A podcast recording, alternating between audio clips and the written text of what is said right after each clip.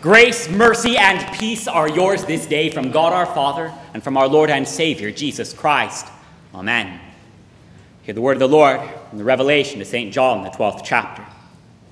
And I heard a loud voice in heaven saying, Now the salvation and the power and the kingdom of our God and the authority of his Christ have come. For the accuser of our brothers has been thrown down, who accuses them day and night before our God. And they have conquered him by the blood of the Lamb and by the word of their testimony. For they love not their lives, even unto death. So says our Lord. Please be seated. Dear brothers and sisters in Christ, war broke out in heaven. The archangel Michael and his angels fought against the dragon Lucifer, and the fallen fought back. And it sounds spectacular,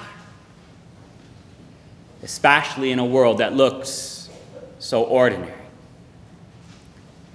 There's no shortage of conflict down here, but it comes without awe. It might be why so many have come to think that religion is stories that you tell little kids so they learn how to behave while the adults handle the important things in the other room. But we never wanted it this way. The might of armored angels with fiery swords, the tramp of soldiers' marching feet, the electricity that you can feel in the air. It makes it easier to stand, to fight, to dare to call yourself a Christian soldier that would march to war while legions of angels back you up and cheer. But our vision plays itself out in the mundane. It looks like keyboard warriors pounding out bitter replies in the name of truth while battling secret vices and losing a lot more than they win. It looks like parents willing their children to receive God's gifts while trying not to sound so full of doubt themselves.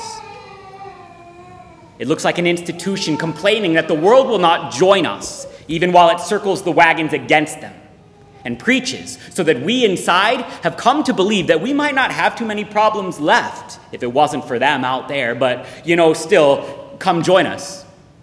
It's Pledge Sunday. Conflict plays itself out in politic and debate, in tragedy and sin, and it's hard to feel inspired. Doubt, fear, Shame rule our days. So we go to see movies about heroes and we imagine, if only for a second, that our own battle cry would be enough to win the war. And then we go home to the ordinary. And we wish we could do more than play pretend. So the ones who haven't given up altogether try to convince themselves that the spiritual battles are fought out of sight. But the truth is, they never were. The first one was in a garden while all of creation looked on. And a serpent whispered to Eve about a tree that she both hated and coveted. And there the snake earned his name. They would call him Satan. It means accuser. He used a weapon more powerful than sword and shield. He told the truth. Satan stood before the throne of God and twisted God's truth, given as life, into a weapon of death. They sinned, he told our Lord. I don't even care if they're mine or not. I just want you to do to them as you have done to me. Punish them. And Satan smirked before our God. And it carried on. Even while he stood before the throne, betting his maker that Job would curse God and die. But remember, Satan's goal was never to hurt Job. His goal was to rip him from the faith. And so again, he whispered through Job's own wife curse God and die. He was so eager to bet his maker because look at us. I mean, it just doesn't seem like a fair fight. But Satan doesn't mean evil just accuser. He never really even has to do the evil. He just has to tell the truth about us. We do evil just fine without him. And St. Michael, the archangel, the fiercest warrior in all of creation, ground his teeth But what could he do? If St. Michael and his angels rose up to fight, it would be against those who destroy God's kingdom, and that is us, who he loved, along with God. Michael's sword was sheathed, and he was bound by the simple truth. We sinned. We acted for ourselves, not for God's truth, not for our neighbor, but for us. And the temptations that we fall into over and over again, the spiritual battles that we fight right here before all to see, they are not hidden, they are just ignored because it's depressing. And it just doesn't seem like a fair fight. But even while Michael waited in heaven and Satan stood before God accusing, the angels still sang hymns of hope. Even while all of this goes on, the angels sing, Holy, holy, holy, Lord God of Sabaoth. Heaven and earth are full of your glory because there would be a reckoning.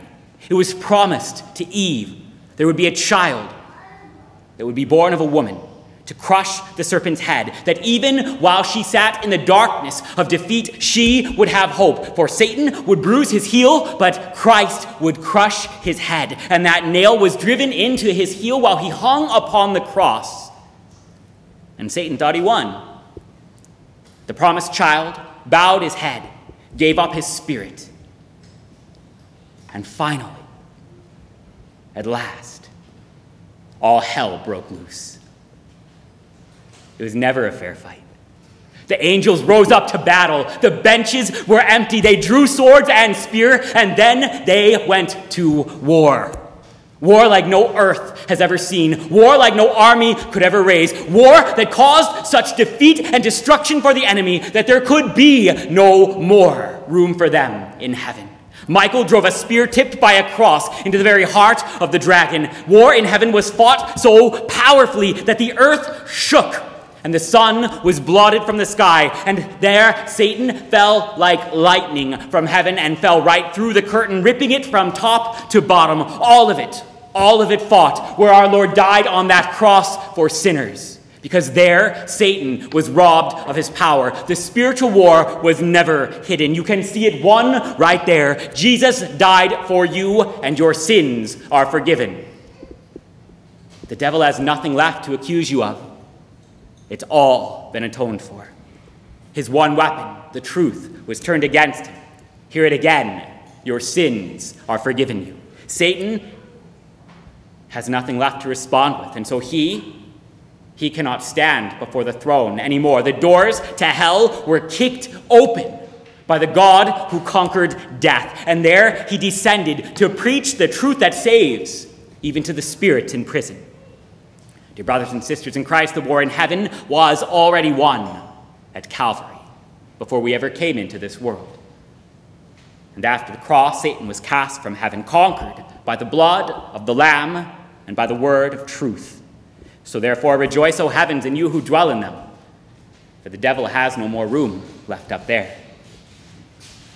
But woe to you, O earth and sea, for down here the devil has come in great wrath because he knows that his time is short. Today, he prowls the earth like a roaring lion, seeking those he would devour, but still, his aim is not to wield pain, but to deceive and to whisper.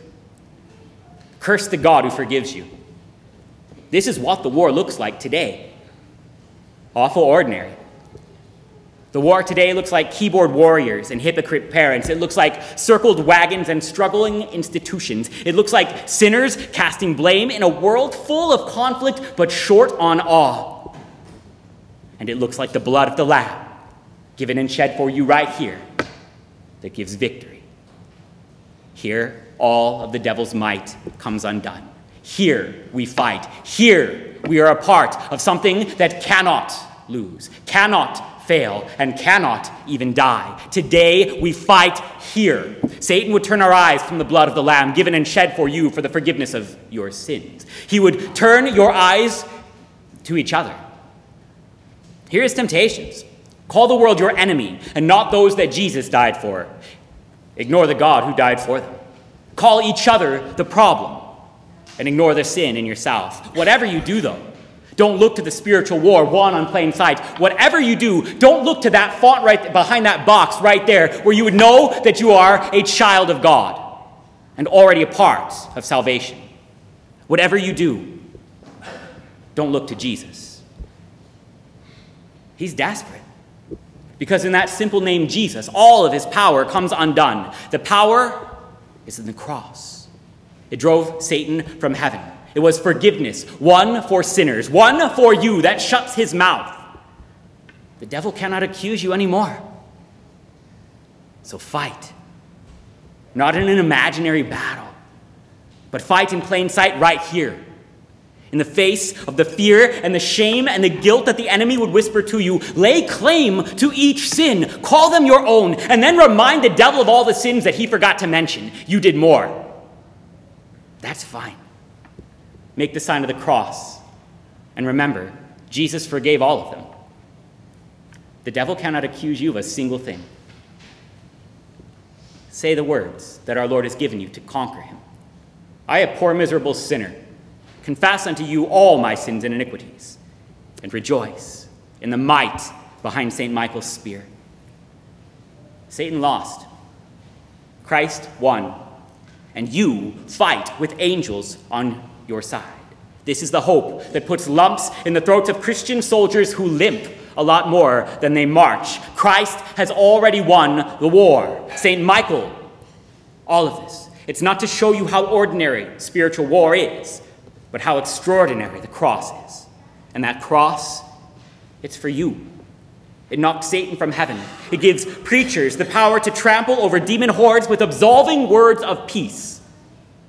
Therefore, in the stead and by the command of my Lord and Savior Jesus Christ, I forgive you all your sins. In the name of the Father, and of the Son, and of the Holy Spirit. Amen.